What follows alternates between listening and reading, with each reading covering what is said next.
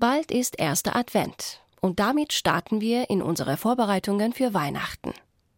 Eine geniale Erfindung aus Niederbayern hat geholfen, viele Vorweihnachtsfamilienkräche zu vermeiden. Der Seil-Christbaumständer. Dessen Erfinder Klaus Krinner war 2016 bei Daniela Arno zu Gast. Damit bei Ihnen der Christbaum heuer im Lot steht, wiederholen wir jetzt dieses Gespräch.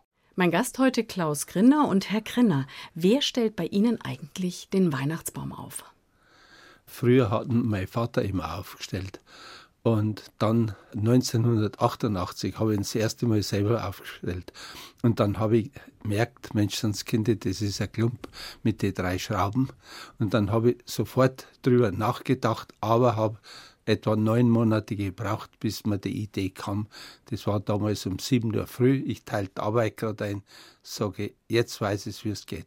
Bauen wir gleich, habe ein bisschen Skizzen gemacht und baut und nach vier Stunden ist der Prototyp gegangen. Zu Gast bei Daniela Arno. Klaus Krinner sorgt dafür, dass Weihnachtsbäume gerade stehen. Herr Grinner, herzlich willkommen. Schön, dass Sie da sind. Jetzt haben Sie gerade schon geschildert, wie Sie 1988 zum ersten Mal einen Baum aufgestellt haben. Ja. Klären wir mal unsere Hörerinnen und Hörer auf, wie alt waren Sie da? Wie alt war denn? Also ich habe gerechnet äh, 50. Ja, 50. Hat ganz ja, schön ja. lang gedauert, bis Sie zum ersten Mal selber einen Baum aufgestellt haben. Ja, ja das hat immer mein Vater. Wir haben erst so spät geheiratet. Mhm. Meine Frau und ich, die ist eh dabei auch. Ja. Und wer stellt ihn heute auf? Meine Frau. Das heißt, wie lang war die Spanne, wie Sie ihn aufgestellt haben? Also gab es dann nur zwei, drei Jahre und dann war der tolle Christbaumständer da und dann hat es immer die Frau gemacht? Dann, ja.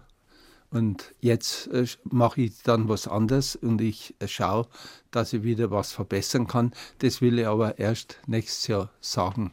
Dann. Da haben Sie uns jetzt aber neugierig gemacht, Herr Krenner. Das können wir jetzt so nicht stehen lassen. Sie müssen uns einen kleinen Tipp geben. Hat es auch mit Weihnachten es, zu tun? Ja, ja, schon. Aber es hat mit Wasser zu tun, es hat mit Licht zu tun. Aber ich muss schauen, ob ich es schaffe. Mhm. Ist nicht so einfach.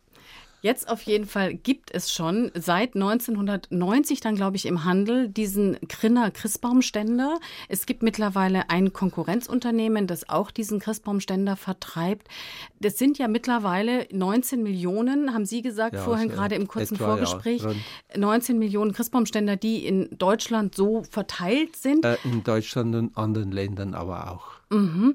Aber ich habe mich gefragt in der Vorbereitung, jetzt kaufen wir nicht jedes Jahr einen neuen Christbaumständer, sondern in der Regel für so ein Leben. Ja. Also da hört der Absatz doch irgendwann auf. Irgendwann ja, haben doch alle aber den insgesamt werden etwa 27, 28 Millionen aufgestellt. Und was noch ist, es kommen jedes Jahr etwa 400.000 junge Familien dazu die dann neu ja, ihre Familie gründen. Mhm. Unser Ausland, jetzt äh, in Amerika zum Beispiel, haben sie einen großen Fernseher gebracht. Unseren, die haben mhm. da was gebracht, ohne dass wir mir was zugetan haben. Die haben einen amerikanischen mhm. gebracht, mhm. der umfällt, und haben dann einen unseren gebracht, mhm. unseren XXL, den großen. Mhm. Nordamerikaweit. Also Sie haben eben gerade vorhin schon geschildert, dass Sie 1988 zum ersten Mal selber den Baum aufgestellt ja. haben. Das hat nicht so richtig funktioniert. Sie haben sich geärgert und gedacht, es muss besser Wissen Sie, gehen. das geht auch alleine schlecht. Wissen Sie, wenn Sie ihn halten sollen mhm. und dann unten schrauben. Und normalerweise hält eine Frau und die hält ihn in der Regel ein bisschen schief. Mhm. Ja. ja. Herr Grinner, wir müssen miteinander reden. Also Ihre Frau hat ihn immer schief gehalten dann oder dieses eine Mal, als Sie es dann zusammen gemacht haben. Dann sind Sie auf diese Idee gekommen, haben es erst im Kleinversuch im Bekanntenkreis irgendwie vertrieben und dann. Nein, ich muss sagen, eine Frau hat mir damals gar nicht geholfen, die war in der Küche. Okay. Und ich habe mir alleine aufstellen müssen. Wer weiß, wenn sie geholfen hätte, wären Sie vielleicht gar nicht auf die Idee gekommen. Wenn es leicht gegangen wäre, ja, dann nicht. Ja. Ja. Aber wann war Ihnen klar, dass mit dieser Idee, mit diesem Seilprinzip eben, dass Sie damit Geld machen können, dass das eben wirklich ja, ein, ein, eine ich, ich Wirtschaftsidee hab, ist? Ich habe schon gewusst, dass das ein Produkt ist, das man eigentlich sucht und braucht. 200 Jahre hat es einen Christbaum schon gegeben, mhm. etwa. Und ich verstehe nicht, warum sich da keiner Gedanken gemacht hat darüber. Da hat sich der Klaus Krinner aus Straßkirchen in Niederbayern Gedanken gemacht. Ja. Und ganz hat dann- gezielt gesucht also- danach. Mhm. Sie sind dann tatsächlich sofort zum Patentamt und haben sich es patentieren lassen. Ja. Also das heißt, Sie wussten schon, dass das eine ganz schön raffinierte Idee ist. dass das eine gute Idee ist. Einfach, einfach, aber gut. Aha. Können Sie einmal kurz für die, ich glaube, viele Haushalte haben einen solchen Christbaumständer, entweder von Ihnen oder eben einen von einer anderen Firma. Können Sie einmal noch kurz für die, die es nicht kennen, erklären, wie der funktioniert? Ja, das sind vier Klauen oder Klemmen.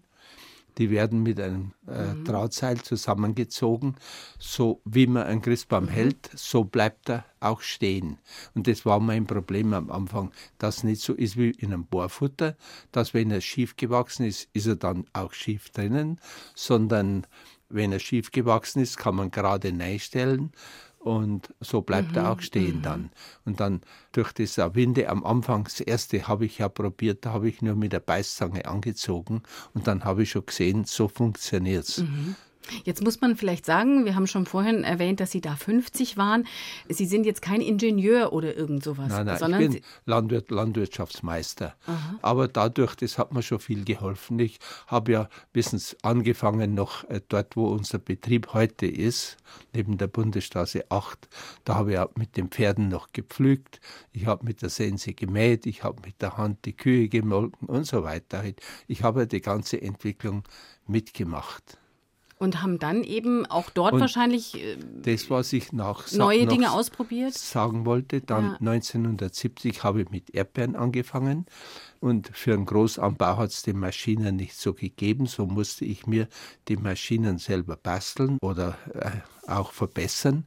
Und so habe ich es gelernt, Mhm. beides. Dann habe ich mit Maschinen, ich habe Maschinen verbessern können und habe auch zugleich das Verkaufen gelernt. Über die Erdbeerplantagen werden wir nachher gleich noch sprechen. Ich würde jetzt gern, weil wir gerade beim Christbaum und bei dem Christbaumständer waren, noch kurz Sie persönlich fragen, wie wichtig ist Ihnen Weihnachten als Fest?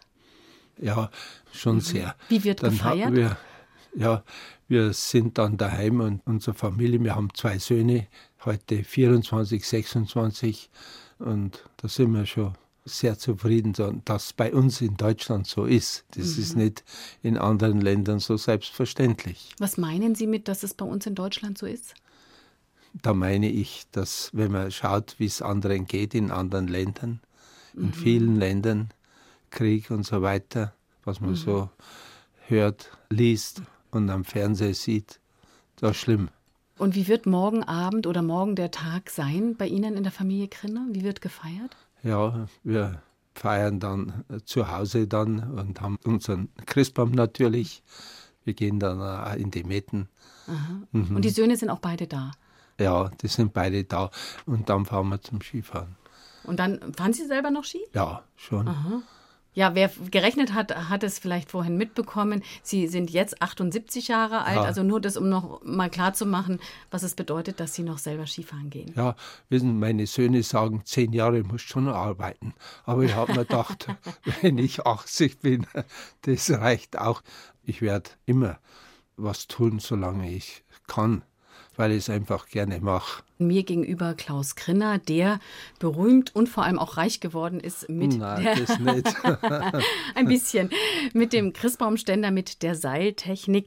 Jetzt erstmal die Frage, wir bleiben noch ein bisschen bei Weihnachten, so einen Tag davor darf man das, glaube ich, auch mal. Sagen Sie Tannenbaum, Weihnachtsbaum, Christbaum? Wir sagen Christbaum. Ich glaube, wir haben es ein bisschen in Deutschland eingeführt, weil wir immer gesagt haben Christbaumständer. Und ich glaube, die Norddeutschen haben Weihnachtsbaumständer gesagt. Und wir haben von Anfang an Christbaumständer eingeführt. Das ist der Einfluss der Bayern auf Deutschland, oder? Ja. Der Niederbayern in diesem Fall. An welches Weihnachten? Wir haben es vorhin schon gesagt, Sie sind geboren 38. Ja. Was war das erste Weihnachten, das Sie so noch im Kopf haben als Kind? Das war ja Kriegszeit. Ja, ich glaube, ich war vier oder fünf Jahre. Da haben wir Lehrlinge gehabt, die haben dann was spielen müssen. Dann, die waren von Breslau Flüchtlinge und da waren wir relativ viele Leute auf unserem Haushalt da. Das war, ist ein Bauernhof eben Das ist ein Bauernhof in gewesen. Straßkirchen. 3800 Einwohner hat der Nein, Ort jetzt, oder? Äh, 2000 der Ort selber. Mit den umliegenden hat er 3000 so etwa. Und damals haben Sie dort schon gelebt, also im elterlichen Hof? Ja, ja, ja. Nur, dass wir ich- uns ein bisschen vorstellen können. Mhm. Da bin ich aufgewachsen, ja. Und ich habe ein Glück auch mit meinen Eltern gehabt. Die haben mir was machen lassen. Mhm. Äh, wissen Sie, ich bin ja normalerweise mittelmäßig, aber dadurch, dass wir was machen haben lassen, ist eigentlich gut alles gelaufen. Ich habe viel gemacht, so wie man es normal nicht macht. Aber das Was- hat mir geholfen, weil wissen Sie, äh, wenn man irgendwas Riskanteres macht, muss man umso stärker aufpassen, dass nichts passiert. Da muss man vorsichtiger sein. Wenn Sie einen, einen Reinhold Messmann anschauen, der hat gefährliche Sachen gemacht, aber er war vorsichtig. Aber was heißt es jetzt für Sie als Kind, wenn Sie sagen, Ihre Eltern haben Sie viel machen lassen? Was meinen Sie konkret damit? dass ich auf die Bäume steigen haben dürfen, auf die Dächer und so auch, dass ich ein Wasserrad im Bach reinbauen durfte und dass wir äh, viele Kinder waren. Wir waren sieben Kinder und dann waren noch viele andere Kinder da, weil die Flüchtlinge da waren. Auch wir haben ja da Völkerball gespielt als Kinder. Da waren wir ja 20, 30 Kinder. Welche Rolle hat oder wie haben Sie gemerkt, auch in der Zeit, als noch Krieg war, dass da irgendwas nicht stimmt? Also war das zu spüren oder war Ihr Leben relativ normal auf dem es war schon was zu spüren. Wir haben in 100 Meter Entfernung damals eine Erdhöhle gebaut. Wenn Fliegeralarm war, sind wir da rein oder haben geträumt davon, wenn einmal der Frieden kommt, dann kriegt man vielleicht eine Schokolade oder eine Banane. Also man hat schon merkt, dass Krieg ist. Hatten Sie als Kind da Angst? Nein, eigentlich nicht. Nein. Und ich kann mich noch erinnern, dann 45, da war ich dann sechs, sieben Jahre alt. Äh, Da waren die Amerikaner am Bahnhof oben. Da haben wir uns Patronen geholt, wo die Kugel noch drin war, haben es dann heim und haben einen Schraubstock reingezwickt, die Kugel vorne raus und hinten drauf gehabt am Zünder. Da hätte auch mal was passieren können. Heute würde man sagen, die sind verrückt. Ich kann mich noch erinnern, wie mein Cousin und ich in der Scheune drin, die war fast leer damals, weil es im April war, meine ich. Und da haben wir Heu und Stroh zusammen und die Patronen reingeschmissen und angezündet. So ein Glück haben wir gehabt, weil er so viel wie leer war, dass er schon noch, wir haben das alles zusammengekratzt und sonst wäre das schlimm ausgegangen. Aber wir haben nicht Angst gehabt. Ich weiß auch noch, vom Bahnhof aus haben sie ein Flugzeug runtergeschossen und dann bin ich reingelaufen, auch das war ein Kilometer weg von zu Hause. Und dann weiß ich noch, wie der Pilot, der war dann tot, der ist mit dem Fallschirm raus. Haben Sie insgesamt eine schöne Erinnerung an Ihre Kindheit? Ja, schon. Unsere Familie hatte sieben Kinder. Wir haben schon immer aufs nächste gewartet. Aha, also es gab zu Weihnachten immer ein gewusst- Kind. Wir haben gewusst, nach zwei Jahren kommt wieder ein Kind. Und äh, es ist aber das Tragische passiert, dass einer Ihrer Brüder, Ja. ein jüngerer, Sie sind der Älteste, Mit gestorben ist mit sechs. sechs Jahren. Der ist ertrunken mit einem Freund zusammen. Wir haben einen Teich gehabt und an einer Stelle war eine Quelle und die sind da abends, ich denke um, um fünf Uhr, ich war damals nicht daheim, sind sie reingegangen und sind beide dort drüber gegangen und das nicht gesehen, dass an einer Stelle das Eis ganz dünn war und sind beide ertrunken. Wie hat das die Familie verändert? Das ist ja ein total schwerer Schlag für so eine Familie. Ja, das natürlich schon, aber trotzdem ist Leben weitergegangen. Natürlich, meine, meine Mutter da, die hat es schon ganz stark getroffen damals, das weiß ich noch. Und da hat auch der Peinkhofer, also ein Heimatdichter, äh, drüber geschrieben. Der Sie waren, glaube ich, so ungefähr fünf, sechs Jahre älter als der, oder? Der Bruder. Der Bruder war sechs, drei Viertel oder sechseinhalb und ich war da 14, 13, 14, ja. Ist ja auch für Sie wahrscheinlich die erste Naherfahrung mit dem das- Tod gewesen, ja, oder? das ist, ja, das ist schon sch schlimm gewesen. Sie sind mit fünf schon in die Schule gekommen. Warum haben denn Ja. Ihre Eltern, die auf dem Dorf da lebten und Sie auch durchaus in der Landwirtschaft schon als Kind brauchen konnten, Ja. gesagt, äh, der Klaus kommt mit fünf in die Schule? Meine Tante war Lehrerin und die wollte mich schon haben. Weil sie sie für, für so begabt gehalten hat? Nein, oder nein, weil sie ich nicht. gedacht hat, er ich soll, er soll jetzt mal zu mir kommen? Ja, Ich, so ich war's. fände es jetzt nett mit ihm. Ja, mhm. deswegen. Weil die hat mit uns alles gemacht. Wissen Sie, mit dem Radfahren, wir haben das Obst dann, mein Bruder mhm. und ich haben das Obst geholt im Bayerischen Wald drinnen mhm. und dann haben wir gewusst, beim Heimfahren bekommen wir ein Krachel mhm. beim Buchner in welchem Berg da, den gibt es heute noch. Mhm. Und wir sind auch damals schon mein Bruder war zehn und ich zwölf nach mhm. München gefahren. Das waren damals 145 mhm. Kilometer mit schlechten Fahrrädern und so. Mhm. Wir waren schon durchtrainiert dadurch. Meine Tante, die ist nur bis Landshut mitgefahren mhm. und vor München haben uns Verwandte abgeholt. Das heißt, so oder so, egal ob in der Schule oder woanders, waren Sie jemand, der viel ausprobiert hat? Ja. Eins zu eins. Eine Stunde, zwei Menschen. Daniela Arno im Gespräch mit Klaus Krinner mit Christbaumständern zum Millionär. Nachdem wir jetzt schon eine Weile zusammensitzen, wusste ich, dass Sie an dieser Stelle na sagen werden. Das haben die Hörerinnen vielleicht jetzt gar nicht draußen so gehört und die Hörer. Aber warum sagen Sie na? naja, das äh, will ich einfach nicht. Sie wollen es nicht sein oder Sie wollen nicht, dass man drüber spricht? Ich will es nicht groß rausstellen da. Mhm. So. Wissen Sie, ich bin zufrieden und dankbar, dass mhm. alles so gelaufen ist. Man hat schon was dazu getan. Ich habe auch viele schnelle, immer schnelle Entscheidungen mhm. getroffen, mhm. innerhalb von einigen Minuten immer und war immer richtig. Ja, Sie haben was dazu getan und sind eben dadurch auch erfolgreich geworden. Aber sicher hat auch eine Rolle gespielt, was Sie für Erfahrungen als junger Mensch gesammelt haben. Ja. Sie waren in der Schule, wir haben vorhin gehört, mit fünf schon eingeschult, haben dann die Volksschule und die Landwirtschaftsschule gemacht, sind dann aber haben sich entschieden, mit 17 Jahren in die Schweiz zu gehen, dann nach England, dann nach Frankreich. Warum mit 17 in die Schweiz? Ich wollte hinaus. Ich kann mich noch erinnern, wie ich im Halbschlaf, da hat mir mal ein Lehrling von uns gefragt, was ich einmal werden will. Dann habe ich gesagt, das weiß ich noch, Weltenbummler will ich werden. Und ich habe halt den Drang gehabt, hinauszugehen. Und aber äh, was haben Sie in der Schweiz gesucht? Also die Schweiz äh, würde mir jetzt nicht so als erstes nein, einfallen. Aber, aber ich, wollte halt, ich wollte halt einmal ins Ausland gehen. Mhm. Und ich war schon gewohnt, dass ich von zu Hause auch zeitweise weg war. Mhm. Dann, und ich bin ja auch dann noch in andere Länder, dann mhm. sehr bald 73 nach Kanada fahren, dann 83 nach USA fahren. Was haben Sie immer gemacht, wenn Sie im Ausland waren? Haben Sie tatsächlich in einer Landwirtschaft äh, ja, gearbeitet? Ja, da habe ich äh, in der Landwirtschaft gearbeitet, äh, sowohl bei uns in Deutschland ein Jahr, ein Jahr in der Schweiz, ein halbes Jahr in England, ein mhm. halbes Jahr in Frankreich. Mhm. Konnten Sie Französisch, Englisch? Sie nein, nein, Englisch habe ich ein bisschen gekonnt. Äh, ich bin heute noch der Schlechteste von uns in der Familie im Englischen. Aber ich komme überall durch, auf der ganzen Welt komme ich durch. Das heißt, Sie haben dann auch die Sprache jeweils im Land gelernt. Bei Frankreich ja gar nicht so einfach. Also Französisch ja, ist ja durchaus äh, schwieriger äh, als Englisch. Dann habe ich vor der, um 6 Uhr haben wir zu arbeiten angefangen, um halb sechs Uhr in der Früh habe ich schon ein bisschen gelernt. Und was hat Ihnen das gebracht? Also Sie wollten Weltenbummler werden, waren dann auch in den verschiedenen Ländern. Was haben Sie davon mitgenommen? Wissen Sie, grundsätzlich eine andere Denke dass ich für alles offener war, weil ich gesehen habe, dort ist alles anders und darum ist für mich was Neues nichts Besonderes. Dann, mhm. Ich bin das ein bisschen gewohnt. Mhm.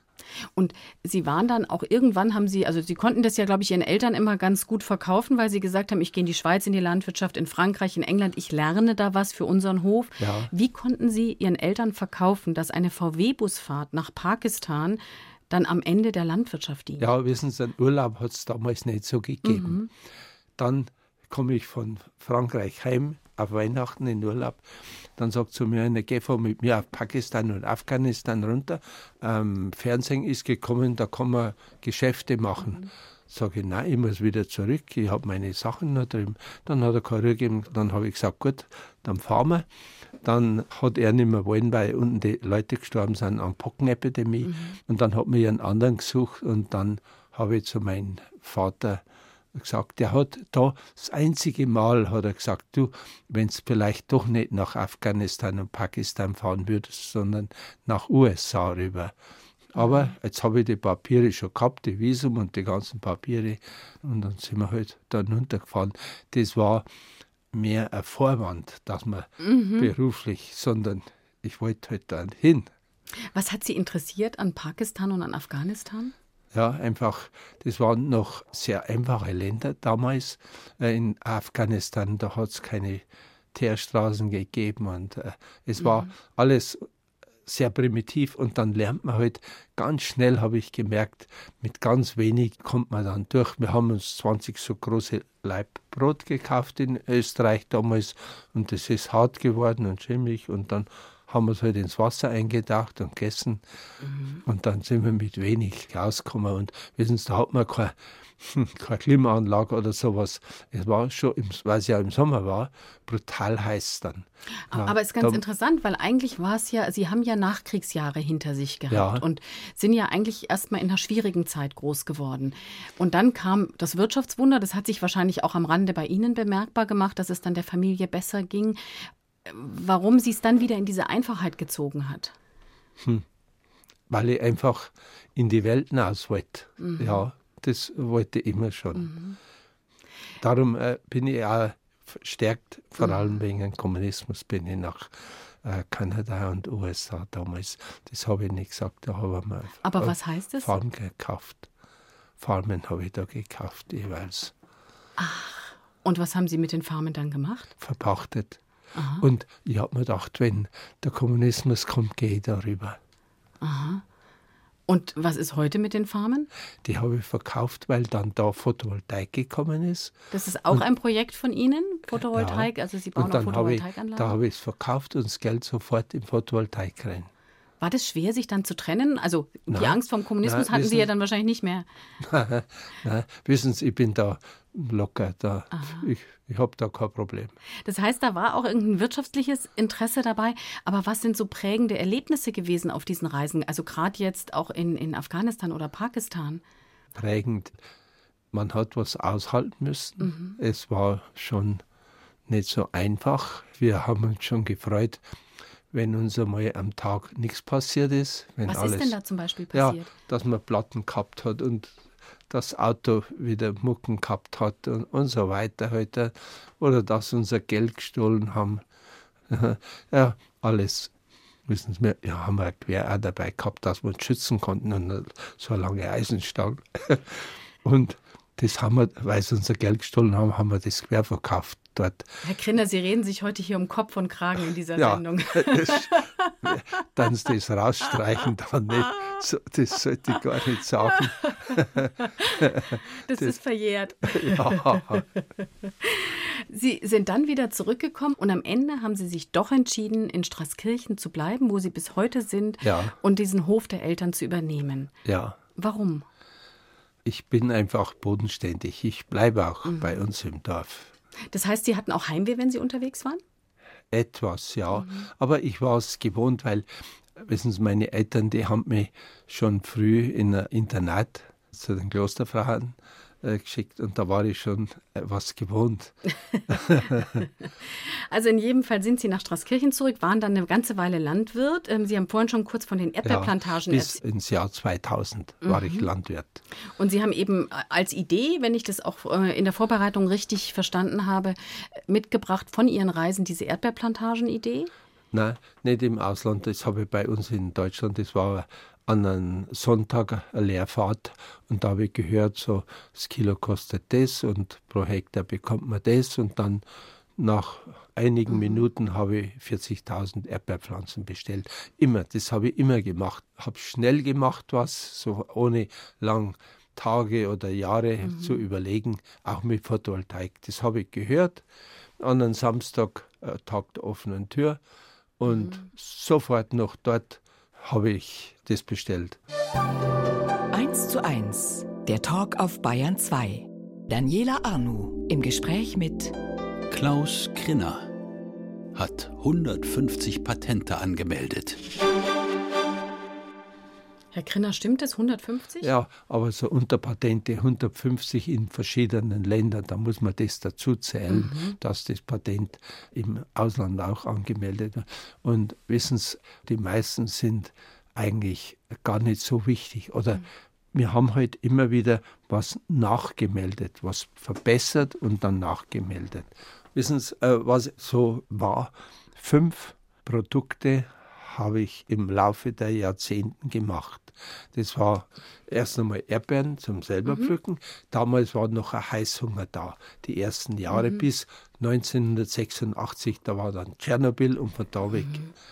Dann der Christbaumständer, als drittes die Schraubfundamente, Müssen wir vielleicht ganz kurz erklären, über die haben wir noch nicht gesprochen. Das sind eben so Schraubfundamente. Sie können es besser erklären als ich. Ja, das sind übergroße Schrauben, die man im Boden reinschraubt. So braucht man nicht betonieren. Mhm. Es ist, wird nichts versiegelt und es ist der Rückbau ohne viel Aufwand mhm. möglich. Mhm. Sehr gut eben für Photovoltaik, ja. zum Photovoltaikbauen am Boden. Mhm. Und da bauen wir weltweit von Japan bis Chile, mhm. sind im Moment in Chile mhm. und in El Salvador. Mhm. Dann Photovoltaikanlagen und dann das. Ein fünftes, was Sie uns jetzt nicht verraten wollen. Ja, das war der Kauf von der Gloria Turner Taxis, das Gut. Und das ist in sechs Monaten bezahlt gewesen. Das Gloria sagt heute, warum haben wir das nicht gemacht? Also das sind Ihre großen Erfindungen. Sagt Ihre äh, Frau eigentlich manchmal, wenn Sie mit strahlenden Augen reinkommen und sagen, ich habe eine neue Idee, sagt die manchmal, Klaus, nicht schon wieder eine neue Idee? Ja, die bremst mich. Die bremst mich schon. Die hat da eine andere Einstellung, wissen Sie. Meine Frau ist mehr Beamte. So. Die ist Lehrerin? Lehrerin, ja. Ist sie noch im Dienst? Seit voriges Jahr nicht mehr. Mhm. Mit 63 hat sie aufgehört. Ja. Jetzt sind Sie ja tatsächlich 78 äh, Jahre alt. Ja. Und wenn man das alles so hört, dann fragt man sich, wie sieht der Alltag eigentlich von Herrn Krenner aus? Also was arbeiten Sie selber? Wo sind Sie tatsächlich noch tätig? Und wo machen andere die Arbeit für Sie? Ja, um halb sechs Uhr stehe ich auf. Bis vor vier Tagen bin ich noch geschwommen. Und dann am Hof der ehemalige landwirtschaftliche Betrieb. Da haben wir die Entwicklung mit zwei Neffen, die da die Entwicklung machen. Und die Werkstatt, mhm. da gehe ich dann hin und schaue nach. Und nachher fahre ich ins Büro aus. Natürlich sind dann Termine oder ich muss irgendwo hin. Ja. Ganz kurz und, vielleicht die äh, Frage. Und natürlich muss ich der sein, der das wieder reinwirft und sagt, jetzt bauen wir das wieder oder ah. jenes wieder. Und dann können es auch vor allem meine Neffen sehr gut umsetzen. Die Neffen arbeiten auch in der Firma? Ja, vier Neffen arbeiten aha. in der Firma.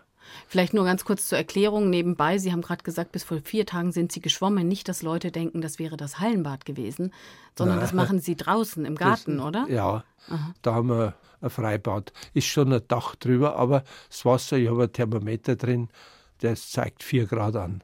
Und Sie machen äh, dann tatsächlich. Aber dann schwimme ich nicht mehr, sonst schwimme ich ein Achter im Sommer aber da bloß hinter und vor. Und wieder zu. Weil es kalt ist. ja, das glaube ich bei 4 Grad. Sie sind ja ein echter Visionär. Also Sie schauen in die Zukunft, Sie denken voraus, Sie haben Dinge erfunden, die einfach sehr, sehr wegweisend sind. Es gibt ja Menschen, die haben ein bisschen Angst vor dieser Zukunft, weil es zu technisch wird. Haben Sie da keine Angst? Nein, wissen Sie, ich möchte mehr einsetzen und was tun, was ich kann heute. Das ist, dass man Energie mhm. erzeugt saubere Energie durch Photovoltaik. Natürlich ist dann wichtig, wie mache ich das? Dann Elektroauto bin ich der Meinung, die kommen schneller, wie man meint. Mhm. Sie äh, sind auch ein überzeugter Elektroautofahrer? Ja, ich habe selber vier Elektroautos mhm. und da bin ich überzeugt, die müssen dann halt so gebaut werden, dass man den Strom auch wieder rausziehen mhm. kann, dass man abends meinetwegen, wenn man, äh, das haben ja vielleicht zwischen 30 und 100 mhm. kW Speicher, mhm. den kann man dann als Speicher hernehmen auch. Und abends, wenn man dann 4 kW für abends braucht, kann man es da rausnehmen. Und so am Tag laden, kann man es laden dann mit Photovoltaikstrom. Also das wäre eigentlich richtig. Äh, ich habe zu meinen Neffen und zu meinem Sohn schon gesagt, die sollen ein Buch schreiben darüber, wie das mhm. möglich ist. Eine Vision, wie es möglich ist, dass man ohne Kohle und ohne Atomkraft auskommt. Aber wieso sollen die Söhne oder der Sohn und der Neffe das Buch schreiben? Das könnten sie doch selber schreiben. Aber die kennen es besser. Die, der Sohn sagt, mein Leben soll ich schreiben. Aber naja, bis jetzt habe ich keine Zeit nicht gehabt. Und ich, ich, bin auch nicht der, der so gern schreibt. Aber ich werde schon noch tun. Und wenn Sie so insgesamt in die Welt schauen, Ihre Söhne sind jetzt Mitte 20, Sie sind Spätvater geworden. Ja haben Sie eher Angst um die und um deren Welt oder glauben Sie, ich, dass genau das, was Sie ja unterstützen, nämlich der ökologische Fortschritt auch, also ja. Photovoltaik, E-Autos, dass das eine gute Zukunft für die Söhne wird? Ich meine schon. Natürlich mhm. muss man aufpassen, das ist ganz sicher. Ich finde auch, man sollte sich auch einmal vorstellen, was ist, wenn es anders kommt. Wie mache ich es dann? Mhm. Was meinen War, Sie mit, wenn es anders kommt? Wenn schlimmere Zeiten kommen. Mhm. Ich hoffe nicht, dass wir nochmal einen Krieg erleben. Aber was würde man dann tun? Mhm. Da überlege ich schon auch kurz nicht mhm. laufend, aber was würde ich mhm. dann tun? Wo würde ich hingehen, wenn ich noch Zeit habe? Und was ist die Antwort? Vielleicht auf Kanada. Mhm. Aber da sind die Farmen jetzt schon alle verkauft. Naja, aber dann würde ich wieder was kaufen. Und dort in British Columbia dann, meine ich, äh, ah, da bauen wir übrigens jetzt gerade unsere Schrauben ein. Die, für die Indianer, für die Reservate. Und das funktioniert besser wie der Beton. Was heißt das? Für was bauen Sie da die Schrauben ein? Also das sind ja, die, die übergroßen Schrauben, wo man dann die Häuser draufstellt. Mhm. Das machen wir gerade. Also die Indianer bauen mit ihren Schrauben Häuser? Nein, die Regierung bezahlt ah, das. Okay. Aber die für haben die einen Indianer? Vertrag für die, die Regierung hat einen Vertrag mit den Indianern, die muss mhm. denen das bauen. Mhm. Und dazu werden unsere Schrauben hergenommen und wir übernehmen es jetzt dann selber das Neischrauben von diesen Schrauben. Mhm. Das sind vier Meter, fünf Meter lang im Bodenreih mhm. und im Permafrost die haben den Vorteil, dass die nicht gehen. Der Beton, der geht dann. Mhm. Und die nicht. Das steht dann fest und die Häuser bekommen dann keine Risse. Das ist schön, gell? Sie, Sie können sich immer noch freuen über Ihre Ideen. ja. Eins zu eins der Talk. Im Gespräch mit Klaus Krinner. Daniela Arnu hat im Dezember 2016 mit ihm gesprochen. Und heute wiederholen wir diese Sendung. Zu Gast bei Daniela Arnu. Klaus Krinner sorgt dafür, dass Weihnachtsbäume gerade stehen. Und zwar mit dem Christbaumständer, den er Ende der 80er Jahre erfunden hat, mit dem sogenannten Seilprinzip. Morgen ist es wieder soweit. Viele Leute stellen morgen ihren Weihnachtsbaum auf. Wann wird er bei Ihnen aufgestellt, Herr Krinner? Schon äh, vor, eine Woche vor das Weihnachten. Heißt, der steht schon? Der steht schon, ja. ja. Wird auch schon vorher geschmückt? Ja. Meine Frau hat das gemacht. Wie sieht Ihr Weihnachtsbaum aus, Ihr Christbaum? Der hat viel Schmuck dran, viele Kugeln. Bunt oder rot, silber oder? Silber. Mhm. Ja. Und die zwei Söhne reisen auch an für Weihnachten. Das haben Sie vorhin schon gesagt. Mitte 20 sind die beiden. Sie haben auch erzählt, dass Ihre Neffen bei Ihnen in der Firma arbeiten und nicht nur eben die Christbaumständer betreuen, sondern auch die ganzen anderen Erfindungen, Photovoltaikanlagen, dieses Schraubenkonstrukt. Also all das ja, wird bei bauen, Ihnen. Wir bauen die Maschinen mhm. oder die mhm. Neffen bauen die Maschinen. Mhm. Natürlich mit Helfer zusammen, mit Monteuren zusammen. Aber die Konstruktion machen die Neffen da.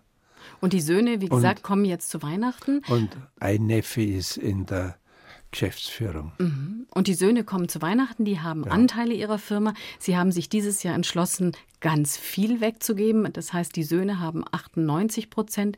Wie fühlt es sich an, wenn man nur noch zwei Prozent hat? Ja, dann kann ich immer noch bestimmen, zu dem helfen, wo ich meine, der hat recht. Aber ich habe nur die Photovoltaikanlagen. Aha. War es aber für Sie schwierig, das Umschreiben? Also letztlich sind Sie noch da und die Söhne Nein. werden Sie auch respektieren? Ja, ich denke schon, ja. Mhm. Da habe ich gar kein Problem nicht. Mhm. Nein. Und haben Sie tatsächlich auch Pläne fürs Leben? Sie haben uns vorhin Ihren Alltag beschrieben. Sie stehen sehr früh auf. Sie gehen dann auch morgens gleich in die Firma. Gibt es Dinge, die Sie tun wollen, wenn dann mal vielleicht mehr Zeit ist? Ja, zwei Dinge habe ich da. Zum einen einmal den Wald. Mhm. Da habe ich auch was gemacht, wie man, so wie man es nicht macht. Da habe ich einen Zaun rum, einen relativ stabilen Zaun und äh, eine Alarmanlage. Wenn ein Baum drauf fällt, ruft er mein Handy an, Alarm im Wald. Und dann habe ich einen großen Teil davon gefällt, habe das Geld sofort im Photovoltaik rein. Dann mhm. habe ich saubere Energie und habe sofort einen Ertrag. Von mhm. Bäumen hätte ich den erst in 80 oder 100 Jahren. Mhm. Und so habe ich das sofort und habe aber dann zwölf verschiedene Baumarten dort angepflanzt. Ich habe da 60 Kilometer Schläuche verlegt. Ich habe 40.000 Düsen einbaut, für jeden Baum eine Düse und so weiter halt. Und da schaue ich gerne nach. Das, das heißt, Sie sind gerne im Wald. Ich bin gerne im Wald. Und das andere ist dann das große, damals war es das größte in Deutschland, Photovoltaikfeld und die Ausgleichsflächen. Das ist ein Rückzugsgebiet fürs Wild. Mhm. Da sind viele Hasen und Fasane und auch wieder Rebhühner und Rehe dort, mehr wie sonst wo, weil sie Ruhe haben. Mhm. Da kommt kein Dünger hin, da kommt kein Spritzmittel hin und so weiter und ist ruhig dort und haben das Dach über dem Kopf, wenn es regnet. Aber das heißt nur, weil ich gefragt hatte, was Sie machen wollen, wenn Sie äh, ja, dann, dann, Zeit haben. Das heißt, Sie wollen da hingehen und das da, genießen. Da und dann mhm. nachschauen und füttern und, und so weiter. Einfach die Natur so ein bisschen mehr aufsaugen. Ja. Und das Zweite, Sie sagten, es gibt zwei Sachen, die Sie tun wollen? Das, ist, das eine ist der Wald und mhm. das andere ist die mhm. Photovoltaikanlagen mit den Ausgleichsflächen, wo viel Wild da ist. Einer Kollegin haben Sie im Vorfeld der Sendung gesagt, dass Sie den Jakobsweg noch gehen wollen. Ja, den will ich noch gehen. Das muss er mir schicken, sonst wäre ich zu alt, dass ich dann plötzlich nicht mehr kann.